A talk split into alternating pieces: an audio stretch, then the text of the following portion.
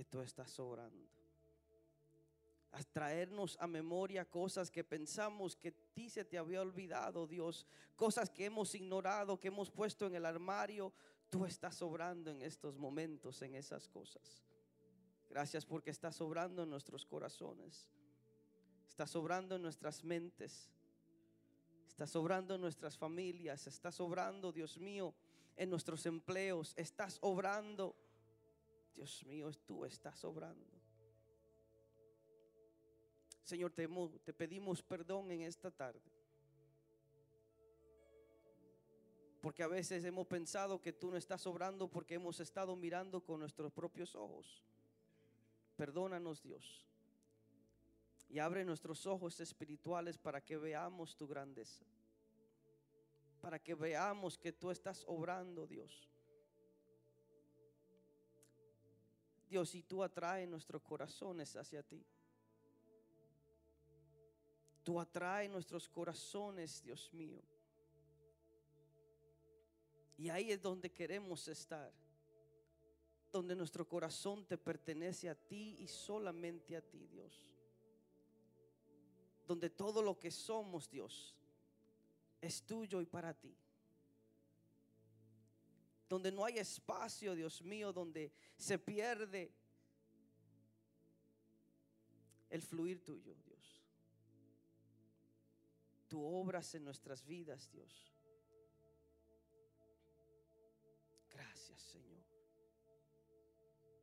Gracias, Dios. Gracias, Dios. Gracias, Señor.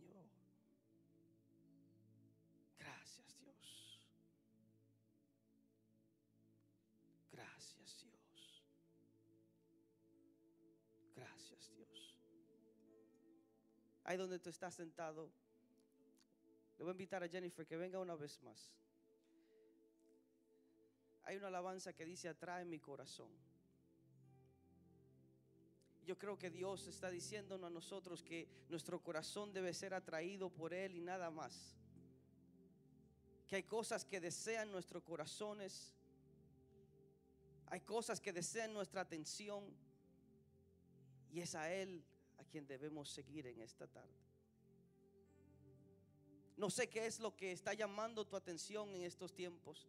Tal vez es el quehacer de que tienes que comprar regalos, de que tienes que acercarte a esto, que tienes que lograr aquello. Y eso está tomando todas las fuerzas de tu corazón. Y Dios te dice, déjame realinearte en esta tarde, déjame alinear tu corazón en esta tarde para que entiendas que verdaderamente lo que necesitas es que tu corazón esté firme en mí. Hay cosas que son buenas, pero no son lo primordial. Y tal vez esa cosa buena está atrayendo tu corazón y te estás olvidando que Dios desea atraerte más a Él. Gracias Dios. Gracias Señor Jesús. Gracias Dios.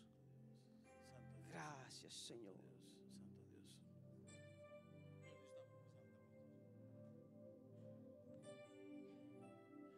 Dios. es a ti a quien anhelo. Es por ti que yo suspiro. Más allá del velo, yo voy a decirte que te quiero. Jesús, es a ti a quien anhelo. Es por ti que yo suspiro.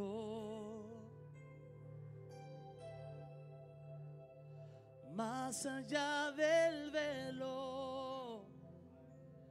yo voy a decirte que te quiero.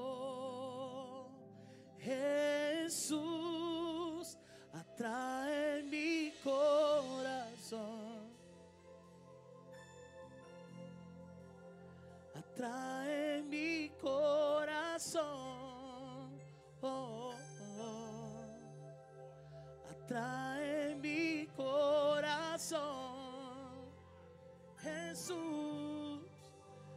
muero de amor por ti.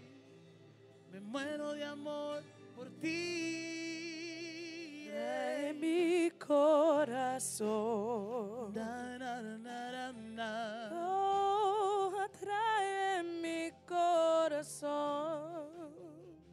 Hey, hey, atrae mi corazón. Jesús, muero de amor por ti. Muero de amor por ti. Yo quiero que el mundo sepa. quiero que el mundo sepa. Yo quiero que el mundo vea Oh, que tú eres mi amado amado. Jesús soy tuyo, solo tuyo. Atrae mi corazón. Atrae mi corazón. Oh, oh, oh, oh. Atrae mi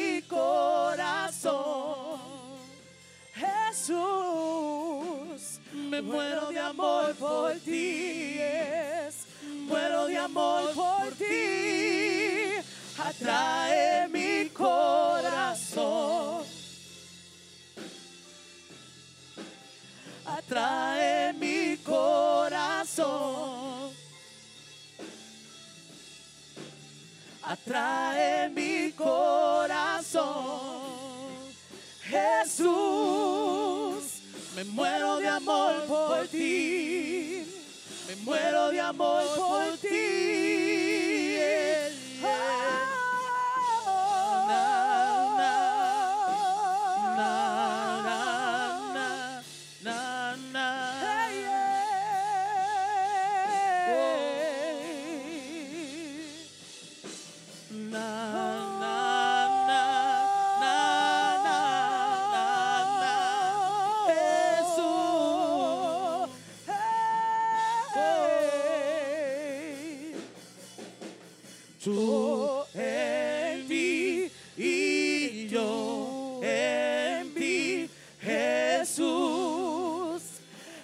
Es el pacto.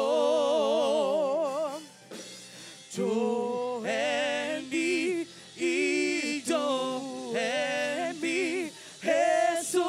Eso es un nuevo pacto. Yo quiero tu visión en mis ojos, quiero tu canción en mis labios y tu corazón Yo quiero tu visión en mis ojos, quiero tu canción en mis labios y tu corazón en mi pecho.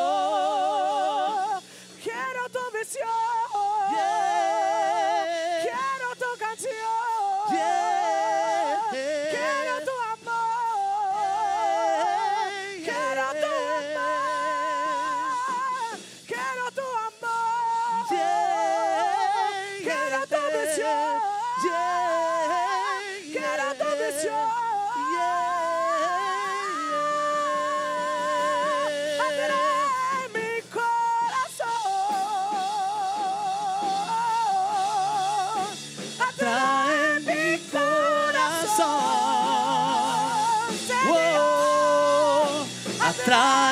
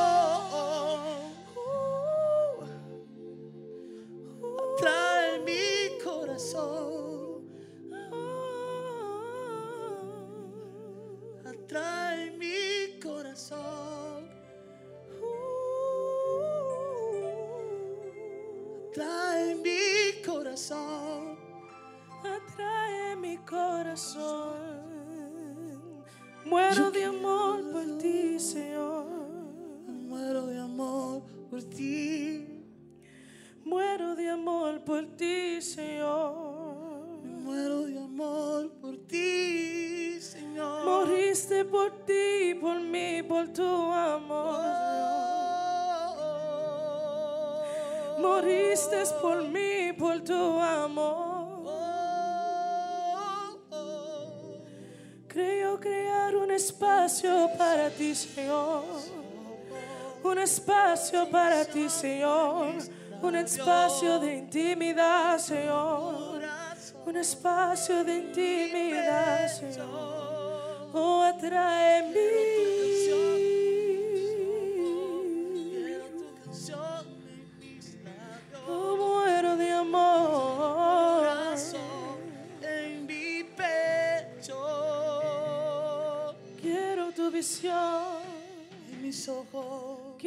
Tu pasión. mis labios.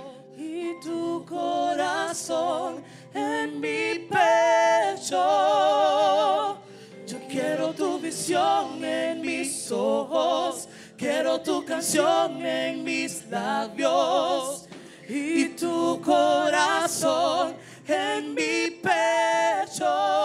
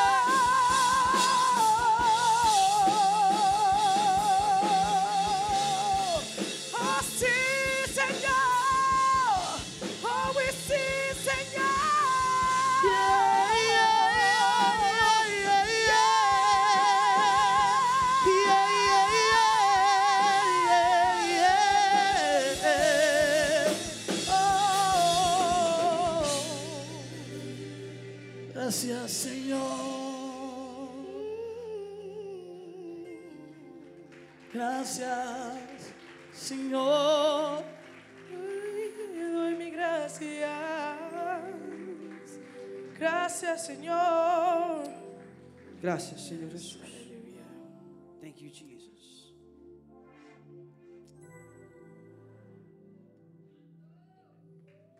Gracias, Dios.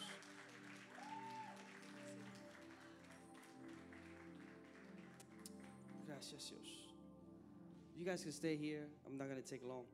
Um,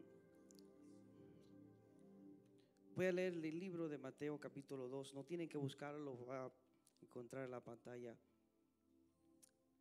Libro de Mateo capítulo 2 dice de esta forma, después de que Jesús nació en Belén de Judea, en los tiempos del rey Herodes, llegaron a Jerusalén unos sabios procedentes del oriente. ¿Dónde está el que ha nacido rey de los judíos? Preguntaron. Vimos levantarse su estrella, diga conmigo su estrella, y hemos venido a adorarlo. Cuando lo oyó el rey Herodes se turbó. Ayúdeme a predicar, diga, se turbó. Y toda Jerusalén con él. Así que convocó de entre el pueblo a todos los jefes de los sacerdotes y maestros de la ley y les preguntó dónde había de nacer el Cristo. En Belén de Judea le respondieron, porque esto es lo que ha escrito el profeta. Porque tú, Belén, en la tierra de Judea, de ninguna manera eres la menor entre los principales de Judá, porque de ti saldrá un príncipe que será el pastor de mi pueblo Israel.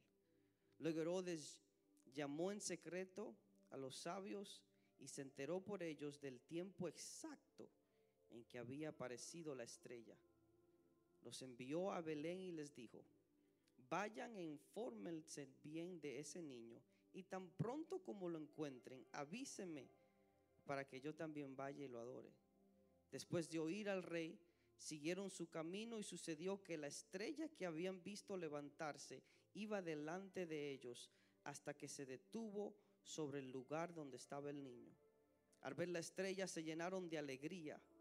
Cuando llegaron a la casa vieron al niño con María, su madre, y postrándose lo adoraron.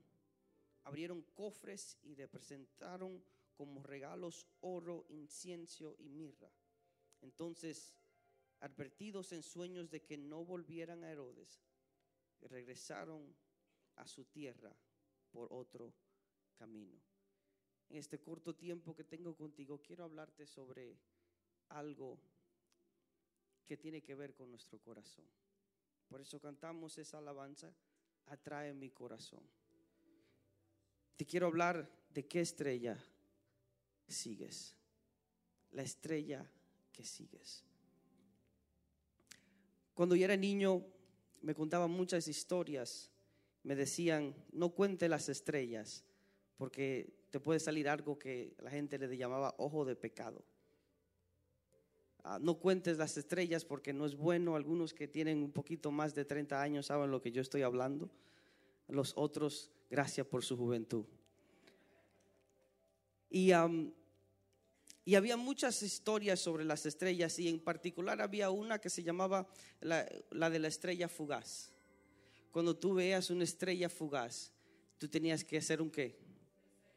Un deseo, pero no tenías que no tenías que decirlo, porque si lo decías, se cumplía. Pero el punto es que si tú veías a una estrella, la estrella, a la estrella fugaz, tú pedías ese deseo. No sé si usted era como yo, pero cada vez que mis amigos y yo hablábamos de la estrella fugaz, hablábamos de dos cosas. Primero era mucho dinero y el segundo era de una chica linda y preciosa. Quiero dejarles saber que no tuve que pedirle a una estrella fugaz por una chica linda y preciosa, ah, porque la tuve y fue porque Dios me la dio. Pero el punto que le quiero decir es que cada uno de nosotros crecimos con una historia particular de lo que de la estrella. Y esa historia salen primordialmente de esta historia que acabamos de leer, de que había una estrella que unos magos estaban siguiendo y la palabra mago no quiere decir mago como usted yo lo conoce, que hace magia y un sinnúmero de cosas. La palabra mago quiere decir que estas personas eran personas inteligentes, eran personas dotadas y tenían un puesto muy alto en el lugar donde estaban. Y estas personas seguían una estrella que se le apareció y ellos no seguían la, estrella que se le apareció porque era conveniente para ellos, porque no lo eran, porque tenían que tomar un tiempo en un camello caminando hacia otro lugar donde ellos no conocían, pero se había contado, había una historia de que en, cuando apareciera esa estrella estaba diciendo que iba a aparecer el Salvador del mundo, que iba a aparecer el Rey, que iba a traer paz, que iba a traer alegría, que iba a traer gozo, que iba a romper todas las necesidades de este mundo. Y estos hombres siguieron la estrella, aunque no era lo más fácil de hacer. Y cuando llegaron al del rey Herodes, el rey Herodes quería saber cómo ellos sabían de esta, de esta estrella. Ellos le contaron, pero también él quería saber dónde estaba el niño, pero no quería, él no quería saber dónde estaba el niño para ir a adorarle. Él quería saber dónde estaba el niño para matarle. ¿Sabe por qué? Porque Herodes entendía que ese niño era una amenaza a su reino. Que ese niño era una amenaza a algo que él había estado construyendo por mucho, mucho, mucho tiempo. Y yo quiero dejarte saber en esta tarde que tú y yo tenemos un pequeño Herodes en nuestro corazón un pequeño Herodes en nuestro corazón que no quiere que Jesús se desarrolle en nuestras vidas. Pero pastor, ¿cómo es eso si yo soy cristiano, yo le sirvo a Dios y yo amo a Dios, aunque tal vez mi vida no esté, no sea la mejor espiritualmente? ¿Cómo es posible que usted me diga que yo tengo un Herodes en mi corazón que quiere que Jesús no se desarrolle? Claro, hay un Herodes en tu corazón que te dice que tú eres el dueño de tu vida. Hay un Herodes en tu corazón que te dice que tú eres el que tiene control de tus acciones. Hay un Herodes en tu corazón que te dice que tú eres responsable por lo que tú haces. Que tú eres aquel que si tú te dices, como el sueño americano es, trabaja fuerte y tú lo vas a lograr. Eso es un Herodes dentro de tu corazón que te está diciendo, si tú haces A, B y C, tú vas a lograr lo que tú quieres hacer, aunque Dios esté en el asunto y Dios no esté en el asunto. Pero quiero decirte familia que va a llegar un tiempo en nuestras vidas que aunque tú hayas trazado A, B y C, te vas a dar cuenta de que aunque lo hayas logrado, todavía te sientes vacío porque dentro de tu corazón hay una hay algo que dice Dios es el único que puede llenar ese vacío. Un hombre famoso en el siglo primero dijo, en el corazón del hombre hay una aspiradora que jala y jala y jala. Y el único que puede llenar ese jalar de esa aspiradora es Cristo. Por eso es que usted ve que hay personas que logran tener lo que quieren tener y se sienten vacíos. Por eso es que usted ve que hay personas en este tiempo, en este periodo de lo que le llamamos la Navidad, que están comprando regalos, que están comprando diferentes cosas, que se están reuniendo con sus familias y aún así se sienten vacíos. Incluso estadísticamente hablando, esta época es una de las épocas más tristes de todo el año. ¿Sabe por qué? Porque hay muchas personas que ven en la televisión una fantasía, ven gente sentado en la casa comiendo y contando de sus bendiciones y de sus alegrías y se preguntan ellos y dicen, ¿por qué yo no puedo tener eso que esa familia tiene? ¿Por qué no puedo tener yo aquello que esa mujer tiene? ¿Por qué no puedo yo tener, lograr y estar a la altura de ese hombre? ¿Por qué no puedo yo tener esto, esto y aquello? Y te sientes como que por más que tú trates, no lo vas a poder lograr porque te estás llevando de una fantasía que ha creado los medios sociales, de una fantasía que ha creado algo que no es realidad. Porque detrás de cada familia que está sentada a la mesa comiendo hay cien mil discusiones, hay cien mil chismes, hay cien mil problemas que esa foto no te está diciendo y no te está contando. Pero qué bueno es saber que tú puedes tener las cien mil discusiones, cien mil problemas, y tú no tienes que poner una foto delante de Dios, porque Él te conoce y Él sabe quién tú eres.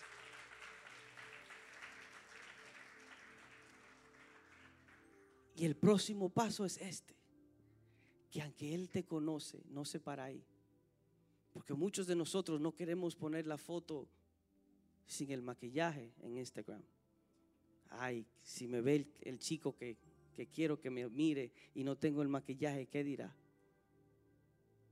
Muchos de nosotros no queremos salir a la calle cuando no tenemos un billete en el bolsillo porque que si tengo que comprar algo y no tengo que pagar. Y usted sabe, hombre, que nosotros somos orgullosos y decimos yo pago aunque después tú tengas que pedir prestado para pagar.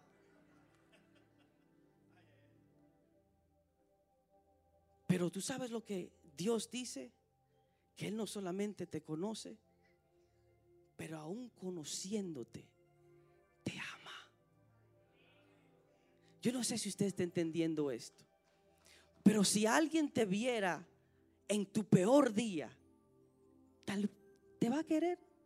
Si alguien conociera que tú hablas un poquito más mentira de lo que tú aparentas, si alguien supiera que tú no eres tan lindo como la foto está diciendo, si alguien supiera que hay más chicho por ahí guardado, si alguien supiera eso, todavía te va a querer. Pero hay uno que te conoce tal y como tú eres, con todo tu defecto, con toda tu deficiencia, y te dice, te amo todavía. Y por eso hay una estrella que levanta para que esos magos sigan. Porque los magos entienden que esa estrella lo va a llevar al Salvador del mundo. Pero Herodes conoce que esa estrella lo va a llevar a aquello que amenaza sus valores, su orgullo y lo que él quiere lograr. Porque Dios, mis queridos hermanos, Él no vino aquí para arreglar tu vida como tú la imaginaste. Él vino aquí a arreglar tu vida como Él la imaginó para ti.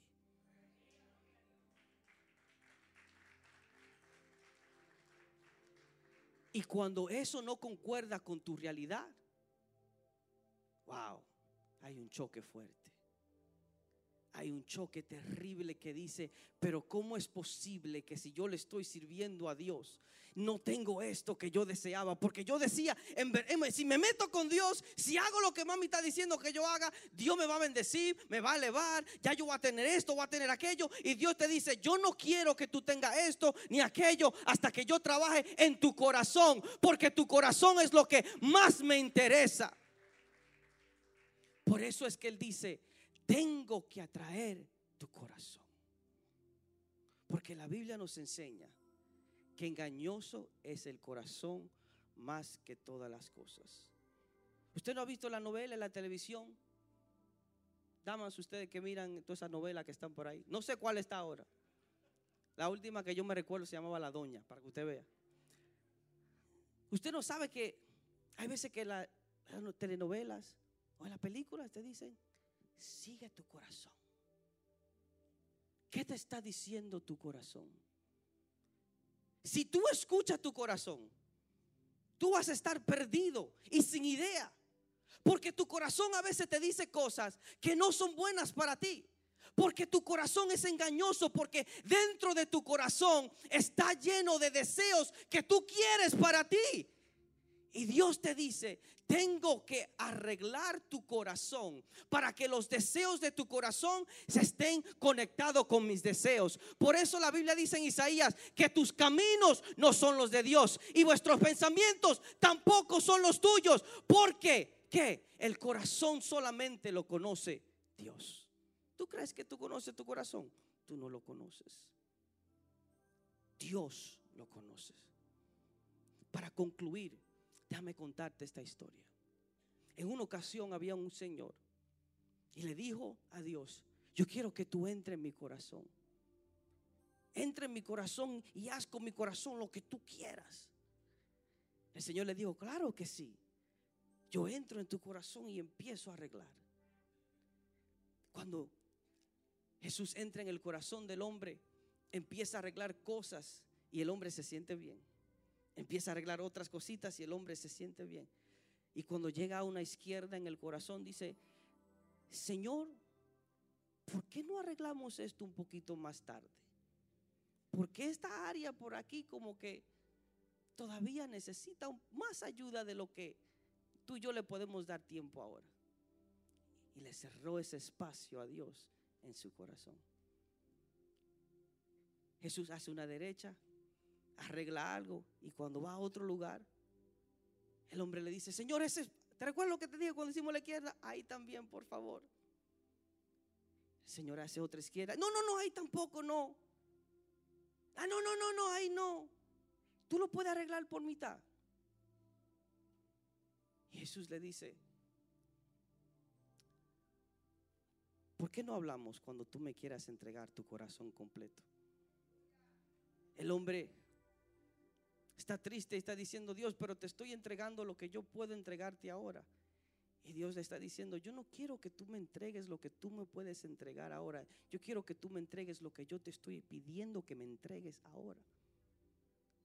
El hombre no pudo entregarle eso a Dios.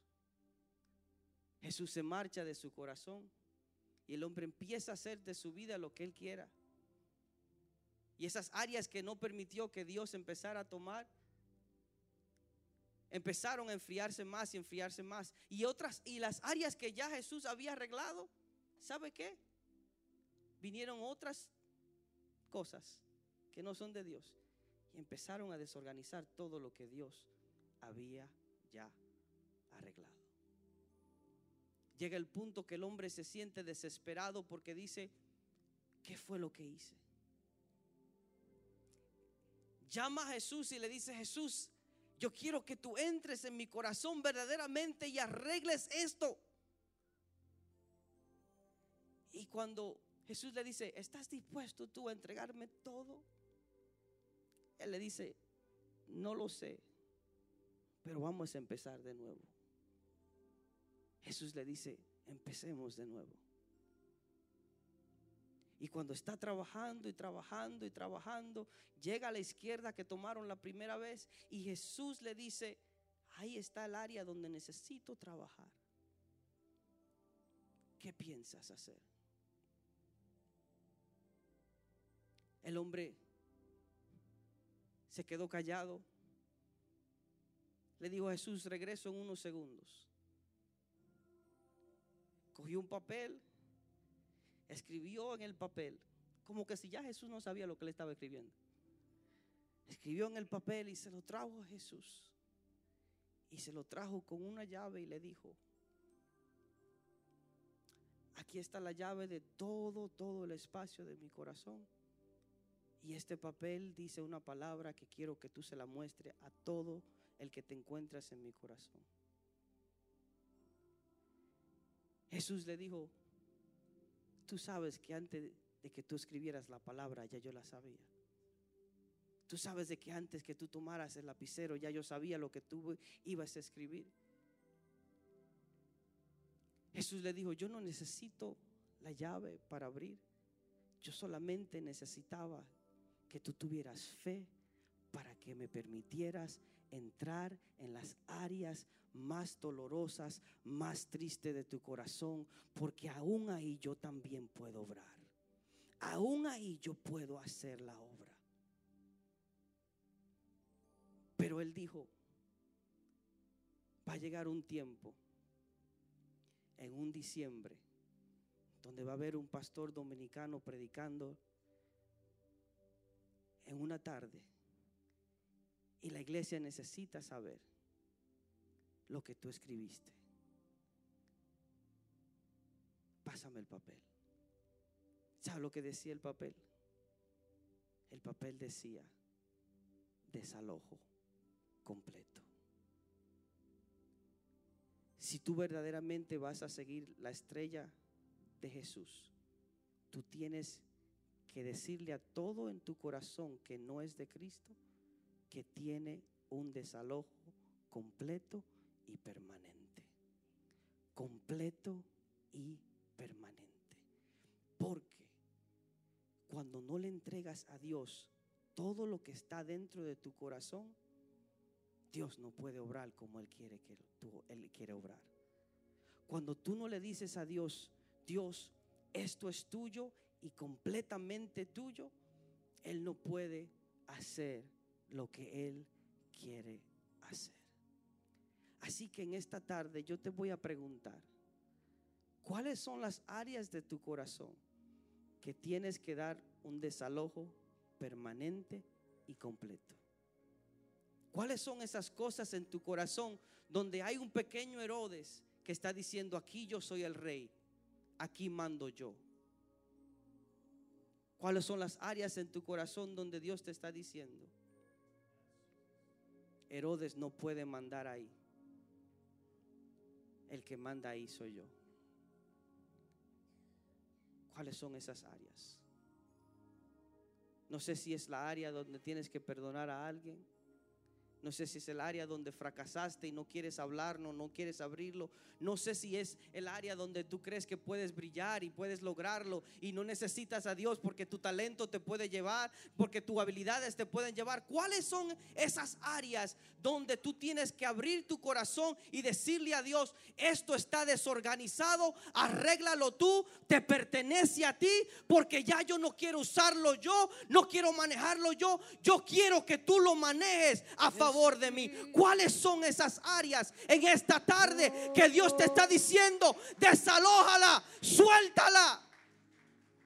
¿Cuáles son esas áreas? ¿Cuáles son? ¿Cuáles son? A veces te vas a enfrentar con cosas que tú deseas grandemente.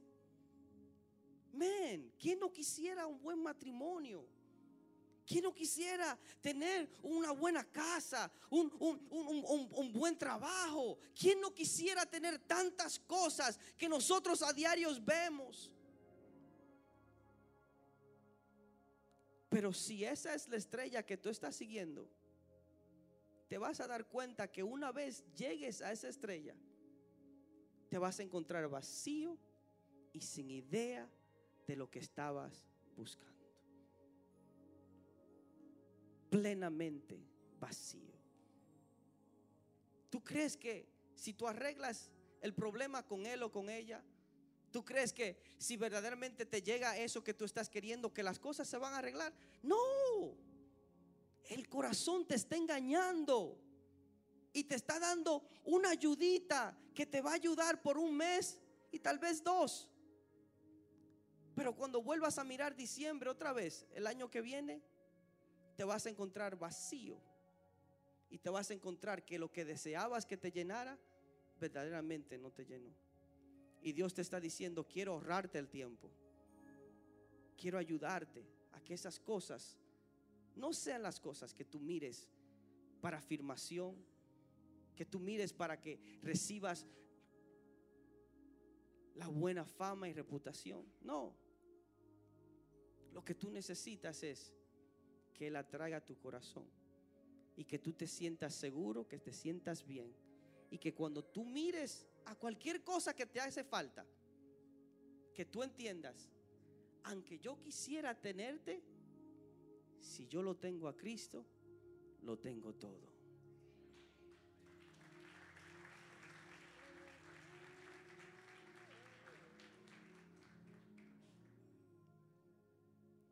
Ahí donde estás, cierra tus ojos, por favor. ¿Cuál es la estrella que sigues en esta tarde? ¿Cuál es el Herodes que tienes que destruir, que tienes que sacar de tu corazón? ¿Cuál es el desalojo que tienes que dar? Dios te está diciendo, necesito tu corazón. Porque todo lo que está ahí tiene que ser renovado, tiene que ser cambiado.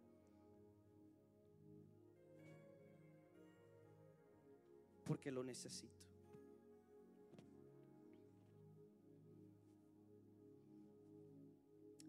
Si este mensaje te ha hablado a ti de cualquier forma, si Dios te ha estado ministrando mientras he estado hablando, no te voy a pedir que pases al frente, no te voy a decir que, que te levantes de tu asiento, simplemente dile a Dios, Dios, levanto mi mano en señal de que necesito que tú atraigas mi corazón y que me renueves.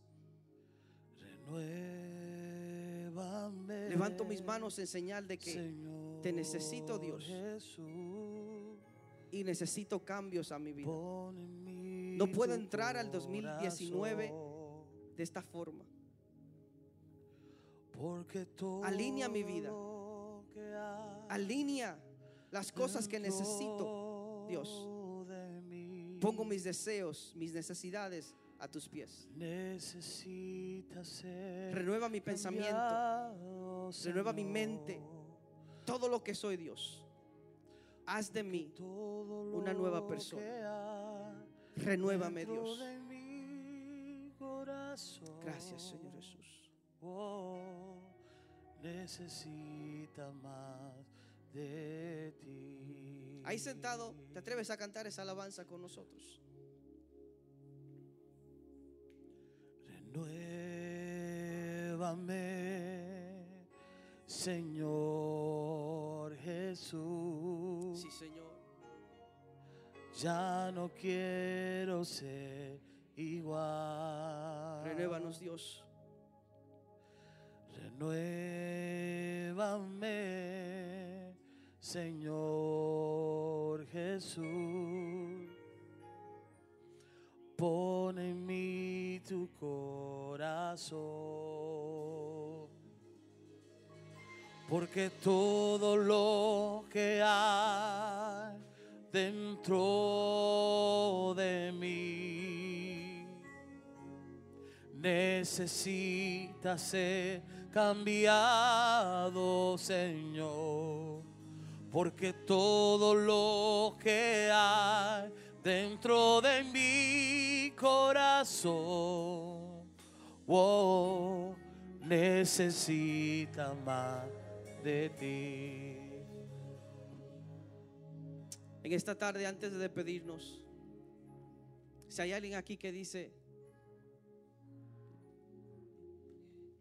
yo necesito a Cristo en mi corazón. Si hay alguien esta tarde que dice, necesito que Él se haga dueño completo de mi corazón porque En verdad lo necesito. Si hay alguien que dice, yo lo acepto en mi corazón como mi rey y salvador. En esta tarde simplemente te voy a pedir que levantes tu mano con mucha valentía porque estás tomando la decisión más importante de tu vida. Y di, yo necesito a Cristo en mi corazón. Lo acepto como mi rey y mi salvador. Gracias Dios. Gracias Señor. Señor Jesús, en esta tarde hay vidas que levantan sus manos aquí y te aceptan como tu rey, como salvador. Te aceptan Dios. Sella su corazón. Renuévalos Dios. Guárdalos. Protégelos Dios. Sé tú con ellos de una forma especial, maravillosa. Que ellos puedan entender que ese paso es el mejor paso que pueden dar en su vida. En el nombre poderoso de Jesús. Amén y amén y amén y amén.